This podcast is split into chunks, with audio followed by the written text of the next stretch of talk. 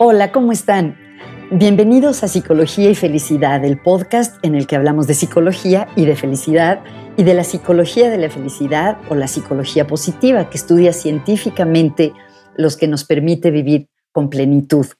Yo soy Margarita Tarragona y hoy estoy muy contenta de tener con nosotros a una invitada muy especial, la doctora María Elena Garazzini. Eh, la doctora Garazzini es psicóloga es venezolana y en Venezuela fue una de las fundadoras de la Escuela de Psicología de la Universidad Metropolitana y del Diplomado en Psicología Positiva. Ah, también fue la primera presidente de la Sociedad Venezolana de Psicología Positiva y entre sus áreas de investigación y de especialidad están las fortalezas de carácter, el desarrollo de los adolescentes. Más recientemente, desde que vive en Colombia, también se ha especializado en logoterapia es parte de la facultad del Instituto Colombiano de Análisis Existencial y Logoterapia, Víctor Frankl, y parte de la facultad de la Universidad Jorge Tadeo Lozano y de la Universidad Única. Eh, tengo la suerte de haberla conocido desde hace años y hemos recorrido mucho camino en este mundo de la psicología positiva. Y bueno, ahora vamos a hablar de por qué hoy es especialmente importante y significativa su presencia. Bienvenida, María Elena. Hola Margarita, un saludo para ti y para toda tu audiencia. Feliz de estar aquí, por fin de encontrarnos y de poder compartir un poco sobre nuestras experiencias en esta ciencia del bienestar y en aplicaciones que hemos realizado y trabajos alrededor del área. Así es, María Elena, y desde hace tiempo quería invitarte y me parece muy afortunado que sea justamente hoy, porque hoy es el Día Internacional de la Paz. El Día Internacional de la Paz es una fecha que estableció se estableció en las Naciones Unidas con el objetivo de promover el ideal de la paz y promover incluso un cese al fuego a nivel internacional durante 24 horas. Y entre las muchas cosas que tú haces, tú has escrito sobre la comunicación no violenta. De hecho, tu, no tu libro más reciente, porque sacas uno al año, pero el más reciente sobre desarrollo de adolescentes, pero este que salió hace muy poquito es sobre la psicología positiva y la comunicación no violenta. Entonces, me encantaría que nos explicaras qué es la comunicación no violenta y qué tiene que ver con la paz y con la felicidad. Mira qué, qué importante, ¿no? Sabes que cuando eh, partimos del marco conceptual del bienestar y de la psicología positiva, estamos buscando en las personas todos aquellos recursos que las personas tienen para identificar emociones positivas en su entorno, para descubrir sus experiencias óptimas y las actividades que les hacen bien, ver qué hacen por los demás, utilizar conscientemente sus fortalezas. Pero cuando llegamos al punto de las relaciones interpersonales, además de promover, por supuesto, eh, relaciones saludables, la realidad es que los seres humanos estamos debatiéndonos constantemente entre el placer y el displacer, las emociones positivas y las negativas, las cosas que nos gustan, pero también las cosas que nos disgustan.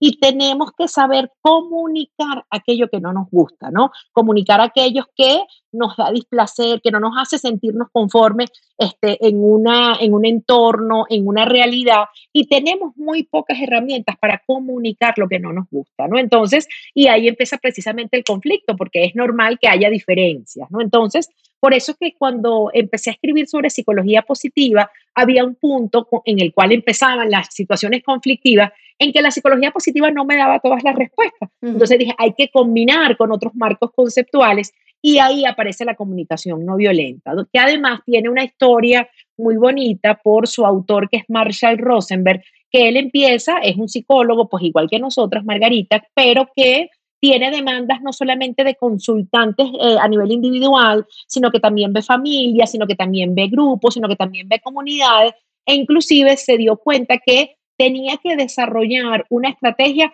para enseñar a la gente a comunicarse en situaciones difíciles, donde no estamos de acuerdo, donde no tenemos el mismo punto de vista, donde hay algo que a mí, por mis razones individuales, creencias, me molesta de la otra persona de la situación. Entonces él dice, vamos a aprender a comunicarnos no violentamente ante situaciones en las cuales lo primero es que él insiste mucho en hablar de yo. yo no me siento cómodo, yo no estoy bien, yo no eh, comparto esa opinión contigo porque podemos tener un sistema de creencias diferente, porque tenemos otra perspectiva, porque yo puedo tener alguna necesidad básica muy deteriorada y no tengo tolerancia a una situación, pero cuando lo hago desde el yo es más fácil. Entonces, Marshall Rosenberg propone aprender a negociar, aprender a hacer, porque ya te voy a contar, tiene cuatro pasos el, el, planteamiento de la comunicación no violenta, pero el último paso, que es la prueba de fuego, es cómo hacer una petición al otro en forma de pregunta y que sea negociable. Porque generalmente cuando algo nos molesta, lo que sabemos hacer es decir, no hagas más eso, no quiero que hagas eso, eso me hace sentir mal. O sea, solamente reclamamos o solamente juzgamos al otro o solamente criticamos la acción del otro, pero no le proponemos nada alterno a hacer. Y ahí está lo difícil, aprender a desarrollar eso. ¿no? Entonces, bueno, vuelvo al principio y la comunicación no violenta propone cuatro pasos. Antes de, que nos expliques más de la comunicación no violenta, me parece interesante saber qué es la comunicación violenta, porque a lo mejor podemos pensar que una comunicación violenta es decir una mala palabra o insultar al otro. Em, ¿Es eso y, y o qué más? ¿Por, qué es un asunto importante esto que la comunicación no sea violenta? Sí, fíjate que hay una cosa muy interesante, ¿no? Porque no necesariamente una comunicación violenta es una comunicación que va acompañada de algún perjuicio físico, o sea, que yo sea violento o de manera física o con las palabras, o sea, que sea grosero, que diga palabras soeces, que, que diga una palabra que te, sino que además de manera directa, solamente criticar tu acción, solamente juzgar lo que haces, solamente diagnosticar, mira que decir, es que tú eres compulsiva, es que tú eres este, criticona, ¿no? Imagínate, entonces, claro, de una manera, o sea, darle un calificativo a la otra persona. de manera directa, eso es considerado también una comunicación violenta porque es inevitable que el otro se sienta juzgado, mm. criticado, evaluado. Entonces, lo más seguro es que reaccione. O sea, es una comunicación que no lleva al diálogo. Entonces, no violenta, si no lleva al diálogo. En cambio, que la propuesta de Marshall Rosenberg por la manera en que se hace la petición o la solicitud o la manera en que empiezo a entablar la conversación con el otro, por, por ser en pregunta abierta y flexible, manifestando además lo que a mí no me gusta, promueve el diálogo. Porque si te pregunto es para que tú des una opinión o para que puedas evaluar también lo que está sucediendo. ¿no? Entonces, no violenta es cuando no lleva al diálogo porque juzga, critica o diagnostica. Ok. Ok, entonces cuéntanos más de ¿Cómo sería, en, contraste, la comunicación no violenta? Mira, es interesante porque definitivamente es un proceso. incluso yo les cuento a las personas que hacen cursos conmigo o cuando este contenido está dentro de un curso, muchas veces llevas un año practicar la comunicación no violenta y es que más o menos puedes entender cómo es que, cómo es que se puede hacer la petición. O sea, es un proceso a entender porque lleva cuatro pasos. El primero es ser un gran observador, observar muy bien la acción concreta del otro que te molesta, porque no, no, puedes decir, es que yo no me llevo con Margarita, es que a mí no me gusta Margarita, es que Margarita no actúa bien. No, porque no tengo la menor idea de qué de todas tus actuaciones. Entonces, ser un gran observador y ser concreto en la acción que te molesta. Después, también tienes que poder, eh, eh, digamos, relacionar esa acción con tus sentimientos. ¿Qué te produce, ok? Esa acción me produce frustración o me produce miedo o me produce rabia porque creo que es una injusticia. Es muy distinto cuando algo te da miedo, cuando algo te da rabia, cuando algo te, incluso lo que tengo es cansancio, porque lo he pedido muchas veces y lo que me produce es cansancio. Un miedo no tiene nada que ver con una rabia, con una frustración o con un cansancio. Entonces ayudas a las personas a identificar muy bien exactamente qué es lo que estás sintiendo mm. cuando la persona hace esa acción, no con la persona, sino con esa acción que la persona hace y después hay un tercer elemento que creo que es de los más interesantes de todo. Marshall Rosenberg hace eh, que las personas revisen en ese momento de su vida cómo están cubiertas sus necesidades universales. Es decir, sus necesidades de interdependencia, sus necesidades de paz, sus necesidades básicas de alimentación, comida, sueño, sus necesidades de diversión, porque muchas veces sobre reaccionamos al comportamiento de alguien porque mi necesidad de interdependencia, que valoren mis acciones, está muy, muy, muy deprimida en este momento, a lo mejor ni siquiera por esa persona, sino en general.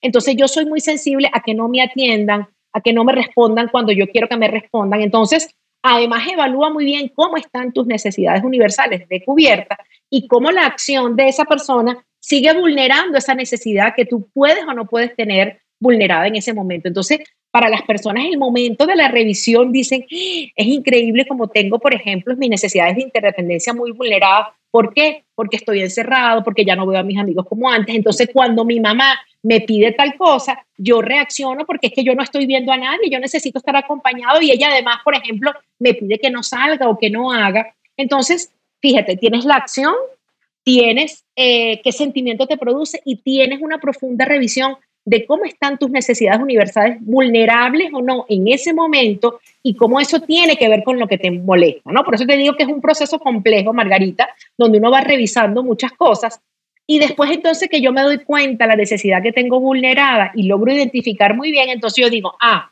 lo que pasa es que, eh, digamos, estoy reaccionando con mucha rabia cuando fulanito de tal es impuntual, fíjate, no, sino cuando es impuntual porque mi necesidad de organización, de manejo del tiempo está muy vulnerada porque ahora no tengo horarios para nada, ahora todo es virtual, ahora mi rutina ya está toda alterada. Entonces, cuando alguien no me cumple con un horario, se me descuadra toda mi vida y por eso reacciono ante eso. ¿Qué le pudiera yo pedir? Entonces ahora voy a la petición. Porque ¿qué, ¿cuál es la petición natural? No llegues más tarde tienes que cumplirme cuando lo haces. Tú no me estás, tú eres un impuntual. Esos son los planteamientos que la gente hace, ¿no? Entonces, ¿qué puedo pedirle de forma negociada? Ah, estoy viendo que no es que te está costando, eh, eh, te, está costando mucho llegar a tiempo, ¿no? Entonces, quizás tú quieres que yo el día antes te mande un mensajito y media hora antes y te lo recuerde y así podemos hacer. ¿Te parece que te lo mande por WhatsApp? ¿Tú estás de acuerdo? Yo mm. te puedo decir, oye, no, por WhatsApp no, porque no lo veo. Mejor me llamas. Mejor me llamas eh, eh, una hora antes porque fíjate, estoy en estas actividades y si te pudiera atender, porque a veces también es que se me olvida o que no tomo en cuenta el tráfico. Entonces, como yo le hice una pregunta y no le critiqué el que llegara tarde, sino que le propuse maneras de hacerlo, entonces levanto una conversación donde empezamos a manejar alternativas. A lo mejor la alternativa que yo le propongo está bien, pero a lo mejor él me propone otras. Entonces, con muchas personas hemos discutido cosas interesantísimas, Margarita. Por ejemplo, tengo un vecino que cuando pone música a ciertas horas no me deja dormir. Entonces, ajá, ¿eso qué pasa? Bueno, mi paz, mi tranquilidad me la altera, ¿ok? Esa es mi... Eh, ¿Y qué me da? Pues además me da muchísima indignación porque pienso que es una persona que no considera a los demás. Ajá, ¿qué le pudieras pedir? ¿Qué dice la gente? Que no ponga música, ¿ok? Entonces, eh, una persona... ¿Esto es un caso de la, vida, de la vida real? Eso es de la vida real, claro, ah. de muchas personas que han ido consultando esto. Entonces, además, este, la persona comenta que la música es muy buena, que el problema es el, el, horario. Problema es el horario.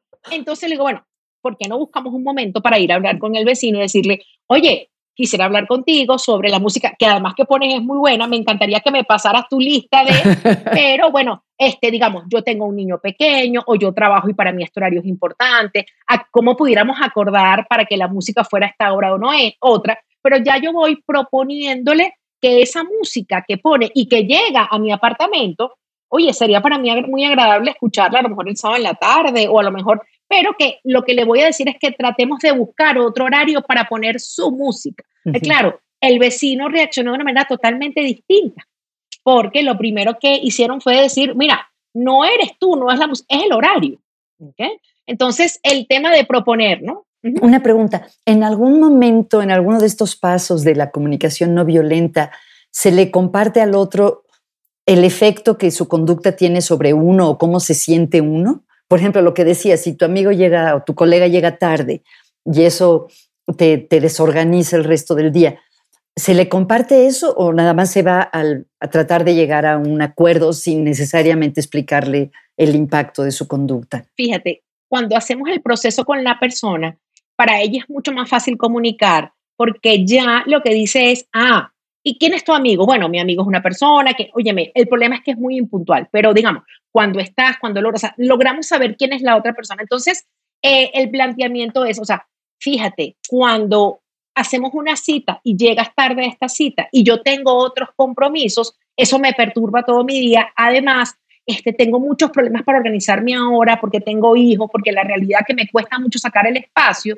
Entonces yo necesito proponerte, ¿ok? Si este, yo te llamara o si pudiéramos cuadrar otras maneras de, sí, la persona puede, pero mientras más precisa sea en, el señalamiento de esa acción específica que le molesta, eso que le causa, me causa desorganización, me causa desasosiego, porque además me cuesta mucho y tengo mi vida en este momento muy vulnerada en cuanto al orden. Y esto además que tú haces hace que se sumen las cosas que no están dejando para la otra persona es un nivel de sensibilidad muchísimo mayor, entender también quién es el otro. ¿Ok? Entonces sí se hace el planteamiento. Podríamos, Marilena, hacer una especie de role play, imaginarnos una escena y que la, y que, eh, que la ejemplifiquemos con una comunicación violenta y con una comunicación no violenta. ¿sí? Claro que sí. ¿Cómo podríamos hacer? Digamos, eh. ¿qué tal? Em, digamos que yo soy la hija de 14 años y estoy eh, jugando videojuegos toda la tarde. Ya, ya se está haciendo de noche y no he hecho mi tarea de la escuela y estoy jugando videojuegos. Primero hagámoslo con una escena de comunicación violenta. Entro yo al cuarto. Hola hija, ¿cómo estás? ¿Qué haces? Estoy jugándome. Pero a esta hora, jugando y son las 5 de la tarde y seguro que no has hecho los deberes, ¿verdad? Ay, no me, distrae, no me, no me distraigas más, que te estoy jugando en esto. No, no, no, no, necesito que cierres ya y dejes de hacer lo que estás haciendo. Ah. Sabes que es la tarde y son tus deberes. Ya, necesito que cierres ya. Siempre me estás, regañando todo el tiempo, ya estoy harta, ya no soporto que todo el tiempo me estén diciendo lo que tengo que hacer. Bueno, pero si no cumples con tus deberes, no tienes derecho a juego. los hago después, déjame jugar. Bueno, entonces estás castigada el fin de semana no puedes jugar todo el fin de semana. Ay, no, que, estás, ah, no soporto más. Ok. no me sonó tan fuerte. ¿Por qué dirías que fue violenta? Porque estoy criticando todo el tiempo tus acciones. Y, lo mm. único que te estoy diciendo es que dejes de hacer lo que estás haciendo. ¿okay? No te mereces jugar, deja de hacer eso, este, no puedes estar jugando ahora, no es el momento de hacerlo solamente señalamientos a lo que no, es o una crítica a tu actuación. tú no haces sino jugar. Entonces ahora, ahora repitámosla. Ahora, ahora repitamos. Qué interesante. Creo que eso es importante para los padres y madres. Por ejemplo, que creo que muchas veces hacemos cosas y nos parece muy normal. Yo no hubiera descrito eso como violento. Sin embargo, eh, como bien decías hace rato, el efecto que tiene, la persona se siente mal. O sea, yo como hija me sentía irritada, incomprendida, ¿no? Dolida. Ok, bueno, entonces vamos a hacer la misma escena. Yo estoy de 14, ¿cuántos años te dije que tenía? 14 o 13, jugando un videojuego. Hola, hija. Hola. ¿Qué haces? Eh, que estoy jugando, no me interrumpas más. Fíjate, veo, veo que eh, cuando entro al cuarto, te veo jugar eh, veo que la estás pasando bien, eh, me, preocupa un poco eh, el manejo de tu tiempo. cuéntame cómo has distribuido tus tareas en el día para yo saber nomás. ¿Me esperas un segundito, nada más que pase este nivel? Bueno, te espero aquí un momento, pero necesito que me atiendas un momento cuando termine. Ok, ok, ya. Es que estoy jugando con Juanita que se conecta desde Estados Unidos, ¿eh? Increíble. Este, ¿Qué me estabas diciendo? quería saber un poco cuál era tu horario en la tarde. ¿Qué tenías pensado hacer en la tarde de hoy? Pues quiero jugar otro rato y luego, pues bueno, en algún momento tengo que hacer la tarea. Pero quería jugar otro ratito porque Juanita se tiene que desconectar en un rato. Pero fíjate, son las tres, entonces eh, recuerda que a tu papá le gusta que cenemos juntos, entonces eh, te pudiese proponer que hasta las cinco jugaras, tienes dos horas para jugar con Juanita, avísale de una vez a Juanita que pudieras entonces, de 5 a 7 voy a pasar por aquí a ver si necesitas mi ayuda en algo para eh, hacer la tarea y pudiéramos dejar inclusive, ¿tú crees que, ya que llegas al colegio a las 2 y a las 3 vas a jugar con Juanita, pudiéramos, eh, y veo que es la hora en que siempre te conectas, pero que pusiéramos de 3 a 5 en la hora de jugar? Sí. Para que tuvieras dos horas para jugar. Bueno, ok. Sí, me parece bien. Entonces, Claro, y a las 5 yo siempre te voy a recordar para que entonces, bueno, saques juntos, si necesitas algo, si necesitas algún material, algo, yo estoy allí para acompañarte. Sí, porque se pasa el tiempo rapidísimo. Cuando se juega, se pasa el tiempo rapidísimo. Se pasa el tiempo y yo sé que a lo mejor pues necesitas que yo te eche una mano. Entonces solamente voy a pasar por aquí a las 5 a ver si ya lograste y si necesitas algo. Ok, ¿Te parece? Ándale, gracias, ma. Bueno. Qué buena hija fui, te lo hice fácil. no, me la, me, la, me la, pusiste muy fácil, me la, me la pusiste muy fácil, pero quisiste conversar porque te hice una pregunta y una propuesta y no te hice ni te di una orden, ni te hice una crítica, ni te dije que dejaras de, hacer lo que estás haciendo en ese momento, ¿no? Yo busqué el espacio para proponerte algo que tú hubieras podido refutar, porque me hubieses podido decir, no, es que hoy no tengo tarea. Y yo hoy me puedo quedar jugando toda la tarde. Entonces, yo como mamá también, que soy la que tengo que tener alternativas y propuestas, bueno, pero ya vas a tener dos horas jugando, entonces a las cinco podemos bajar al, al, al patio del edificio y si quieres caminamos juntas o también, yo sé que a ti te encanta escuchar música, estás aprendiendo a tocar guitarra, pudieras tocar un rato, pero no quisiera que pasaras, creo que dos horas para jugar un videojuego está bien, ¿te parece que dos horas? O sea, yo hubiera podido conversar, hubiera podido alargar la conversación sobre incluso por qué estás dedicando tanto tiempo al videojuego, qué pasa con las otras actividades, qué pasa con tus amigas, qué pasa con la bajada al jardín que antes hacía que ahora no haces, ¿no? Entonces, incluso pudiéramos hablar de otras cosas pero no te estoy señalando, así que estoy más preocupada en entender qué está pasando alterno en tu vida que criticándote esa actividad de ver videojuegos, ¿no? Eso también para los adolescentes es muy importante que ellos no sientan que lo que ellos están haciendo no está bien, sino que yo lo que quiero es que tengas una vida diversa, amplia, con posibilidades y puedes integrar esa actividad a las otras actividades que haces, ¿no? Entonces, pero la tendencia es que nos desesperamos, ¿no? Porque se dedica mucho tiempo, porque tampoco ayudamos a que el adolescente consiga otra actividad que también le llame tanto la atención, ¿no? Porque a lo mejor si es muy intelectual, o si es muy hiperactivo, o si es muy conversador, ¿no? Con, con los amigos y las amigas, y qué permisos doy yo para que los vea, no los vea. Entonces da pie para revisar eso otro, ¿no? Y no tanto el, la no violencia es abrir conversaciones. Abrir, conversaciones, qué bonito. Pues de manera natural fuimos empezando a hablar de adolescentes. Cuéntanos un poquito, María Elena, de tu libro más reciente sobre el desarrollo de los adolescentes y cuál es, obviamente lo vamos a leer y recomendar, pero así si tuviéramos como un resumen de, sus puntos principales, eh, ¿qué es lo más importante que debemos saber sobre el desarrollo de los adolescentes para que tengan un desarrollo positivo? Sí, eh, una de las cosas más importantes, y es una cosa sabida por la psicología en general, es que la adolescencia es el momento de la conformación de la identidad, ¿no? Eh, cuando me empiezo a preguntar quién soy yo, este, para qué estoy aquí, este, qué sentido tiene mi vida, este, a qué cosas me quiero dedicar, me ponen además también retos vocacionales, retos de elección, pues muy importante entonces ayudar a nuestros adolescentes a explorar, ¿no? A explorar cuáles son sus competencias. Y la única manera es ver si mis competencias son lingüísticas, ¿será que yo aprendiendo varios idiomas y cultura puedo hacerme de algo? No, no, mis, mis competencias son más físicas, entonces yo pruebo deportes o pruebo este, algún tipo de actividad, como te digo, donde el cuerpo sea el que trabaje más, a ver si el cuerpo es, no, mis, mis capacidades son más intelectuales, ¿no? A mí me gusta leer, escribir, calcular, o sea, cosas que tengan más que ver con aspectos académicos y en la idea es dejar que explore, ¿no? o si yo soy más del área musical o artística, a lo mejor es expresión corporal y quiero pertenecer a algún grupo de teatro, o yo también, hay una cosa muy interesante y es que, y lo dice, el, es que yo soy muy bueno cuidando, ¿no? Mm. Eh, nosotros creemos que los adolescentes, por ejemplo, no pueden cuidar. Y hmm. resulta que he tenido la experiencia de tener que quedarme con una abuelita que había que atender o con un hermanito menor que hmm. resulta que me lo dejaron y yo pude desarrollar habilidades de de cuidado y de relación con una persona que es más débil o más vulnerable que yo, porque es un anciano, porque es un niño. Entonces, muchísimos padres teniendo, promoviendo experiencias de cuidado a los hijos, descubren que los hijos sí son responsables o mucho más responsables. Lo que, entonces, el, desarrollo positivo adolescente dice lo que son las, las, las, cuatro, las cinco Cs, la C de cuidar, la, la C de tener confianza, mm. la C de poderme conectar con otros, y la sed de, desarrollar capacidades, ponga a su hijo este, en actividades, bueno, él solo, con los hermanos, con los primos, con los compañeros de colegio, vamos a ir a hacer acción social a tal lugar. Y resulta que son muy buenos cuidadores, o vamos a ir a casa de la abuela,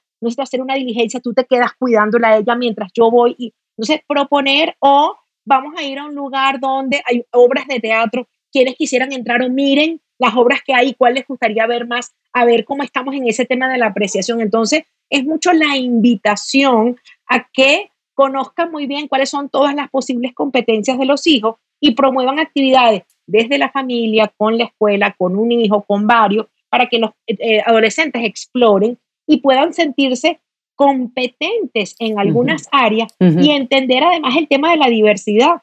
A lo mejor no soy tan bueno en deportes, pero soy muy bueno en, en, la lectura y en compartir. A lo mejor no soy tan bueno cuidando, pero a lo mejor sí soy bueno. Entonces, logras como establecer una verdadera identidad que integre, pero cuando solamente he tenido experiencias donde lo que hago no lo hago muy bien y todo el mundo me está criticando, entonces, ¿cuál es la identidad que estoy conformando? Ahí no hay desarrollo positivo adolescente, porque no he podido contribuir en nada, porque no he podido, y también se habla mucho de la importancia de las tutorías a esa edad. Ayuda a tu hermano que está haciendo esto. Ven para que seas útil aquí en la casa. Entonces, el tema de sentirse tutor de otro también integra porque va a la, ellos dicen que la última C es la contribución.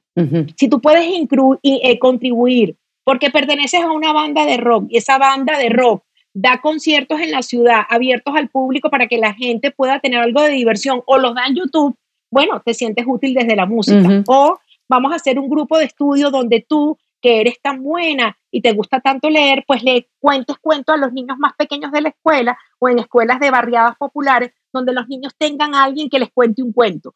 O vamos para un lugar de ancianos, entonces con lo que el niño es bueno y no hay discriminación si eso es intelectual, es físico, es artístico, puede hacerle útil a otros. Entonces él llega, pasa de la adolescencia a la, adultez sintiendo que pudo contribuir en algo. ¿no? Entonces, el punto final del de la desarrollo adolescente es explorar para poder contribuir y la contribución es diversa. Entonces, entre la escuela y la casa deben buscar esos espacios de contribución para que los adolescentes tengan esa experiencia de contribuir mientras son adolescentes.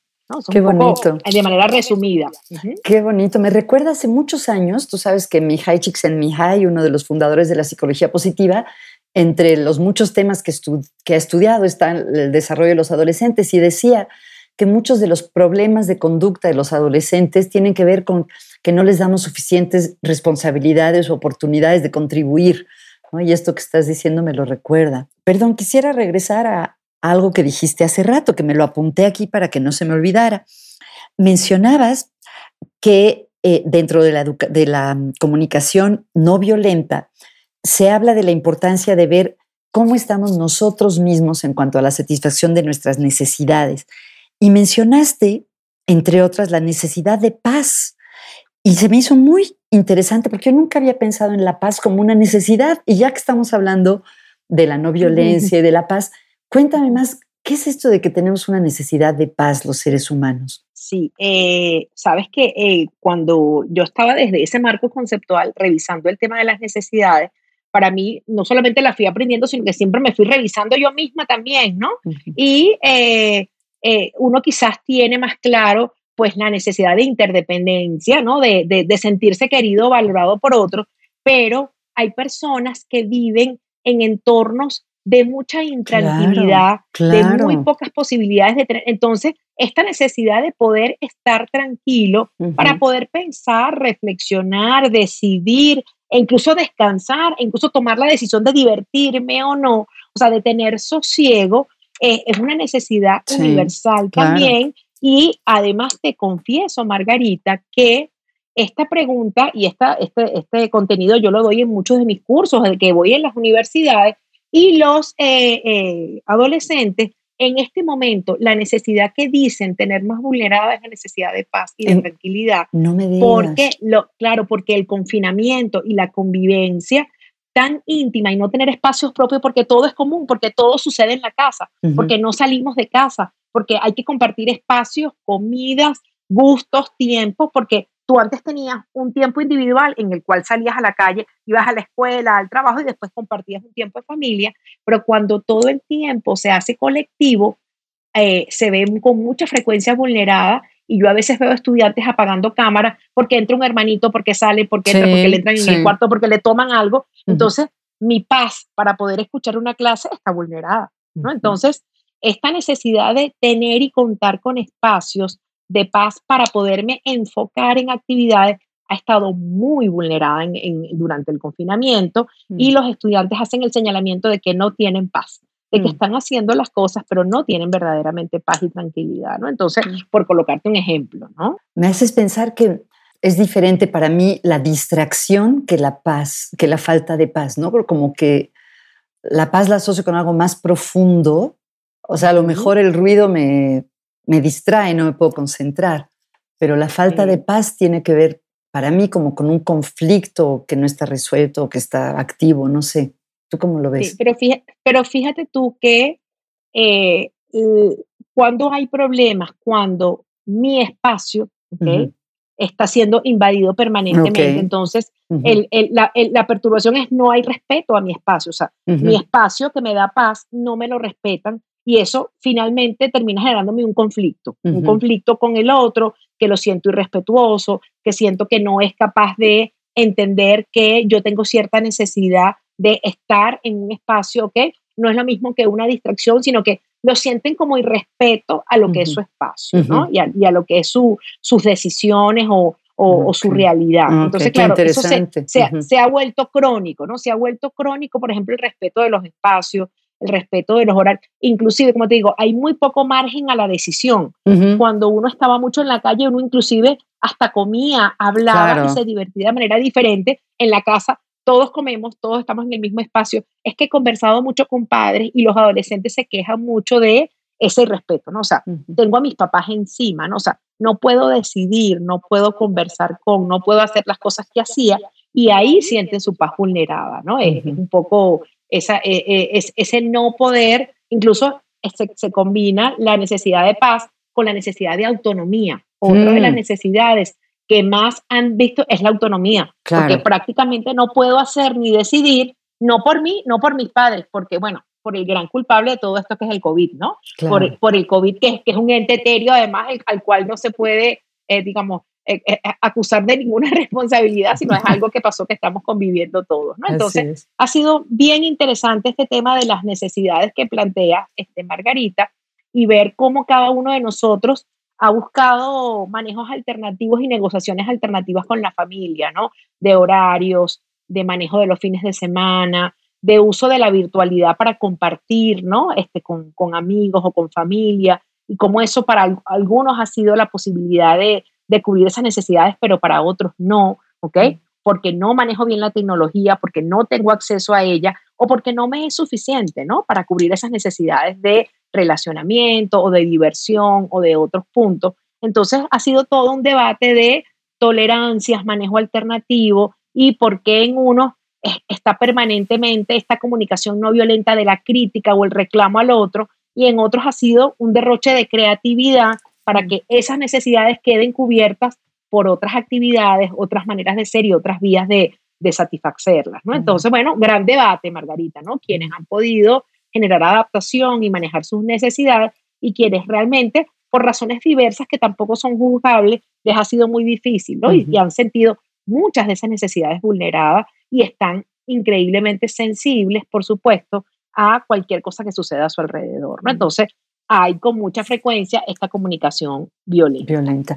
Una pregunta, Marilena. Si entiendo bien, por lo que nos has dicho, para poder entablar una comunicación no violenta, hay que poder observar al otro, eh, identificar qué nos hace sentir e, e, incluso repasar cómo están nuestras propias necesidades. ¿no?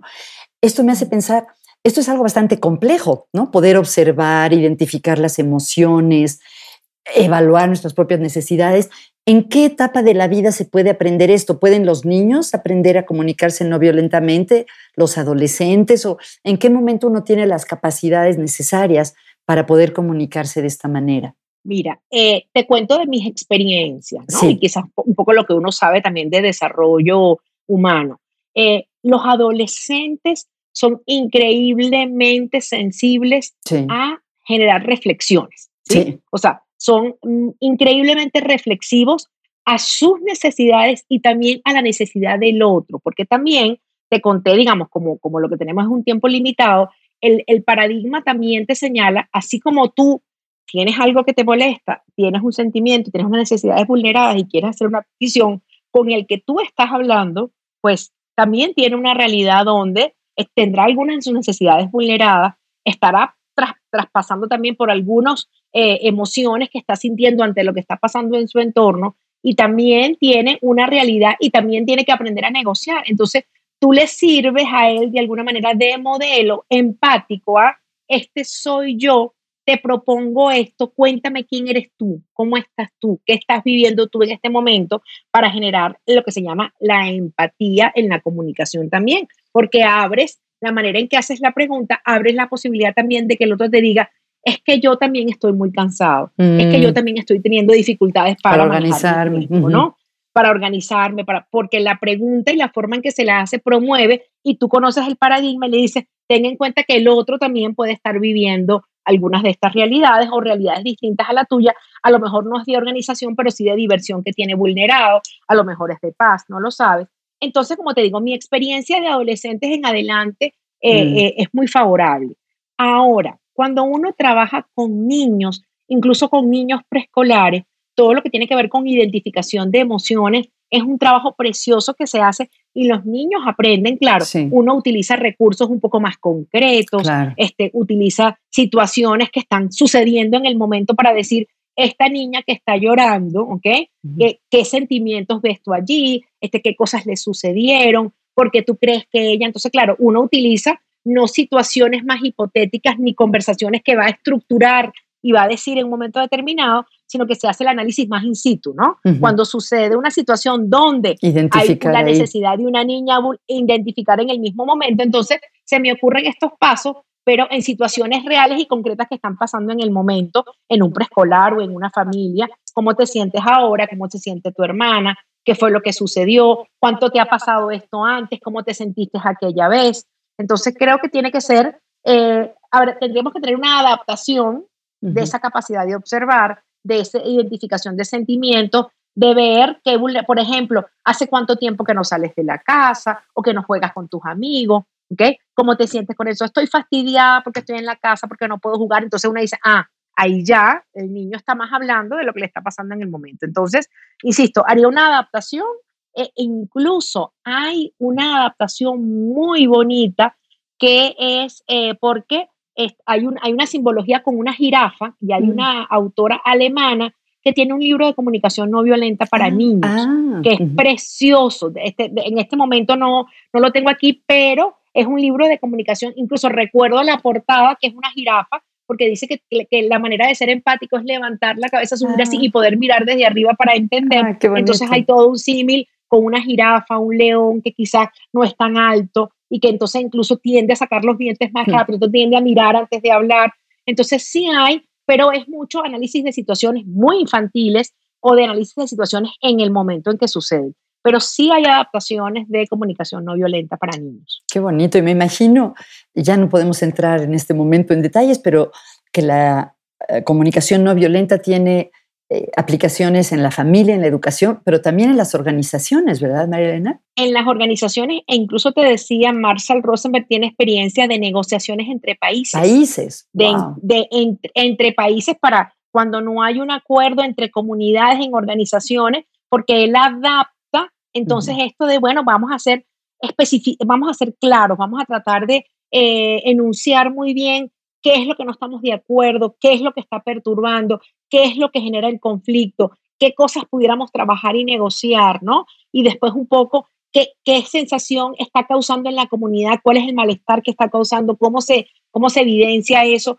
esta necesidad o esta organización históricamente ¿Cuándo ha sido más vulnerada? Bueno, es que hemos tenido muchos problemas económicos o aquí hemos tenido problemas de que no ha habido una distribución justa. Entonces, claro, ya tú dices, ah, es que esta organización además tiene una alta sensibilidad cuando se trata de estas necesidades, ¿no? Entonces, bueno, ¿qué pudiésemos solicitar a la mm. organización para que pudiera cambiar? ¿Quiénes pudieran liderizar este proceso? Entonces, claro, ya se trabaja como con otros sistemas, pero sí, sí hay una propuesta de aplicación del mismo autor, que como te digo, un hombre muy prolífero además, ¿no? Que es Marshall Rosenberg. Oye, dos preguntas rapidísimas antes de despedirnos. Una, siempre les pregunto a mis invitados, ¿qué están leyendo? Si yo viera tu, tu eh, escritorio o tu mesita de noche, ¿qué me encontraría, Marilena? Mira, este, por eh, diversas razones estoy leyendo mucha novela histórica o historia novelada. Me mm. acabo de leer además una una cosa preciosa que, pero que es un ensayo que se llama El infinito en un junto, es la historia de los libros. La historia de los libros es para los que leemos es fascinante, ¿no? Y después me estoy leyendo en este momento una historia de una mujer que vivió en Corea del Norte, que se llama ah. la mujer, de, la mujer de los siete nombres. Entonces es su vida y cómo se relacionaba ella dentro de ese régimen, buscando tratar de ser ella, pero bueno, entendiendo que está viviendo bajo un régimen. Entonces una mujer buscando como su identidad. Me gustan mucho las historias metidas dentro de sucesos históricos también. Ay, qué Son como mis gustos. Qué bonito. Y por último, María Elena, ¿Hay algún tip, una idea práctica que pudieras compartir con las personas que nos escuchan para que experimenten con ella en los próximos días y que, a lo mejor tenga algún impacto sobre su bienestar? Idea práctica.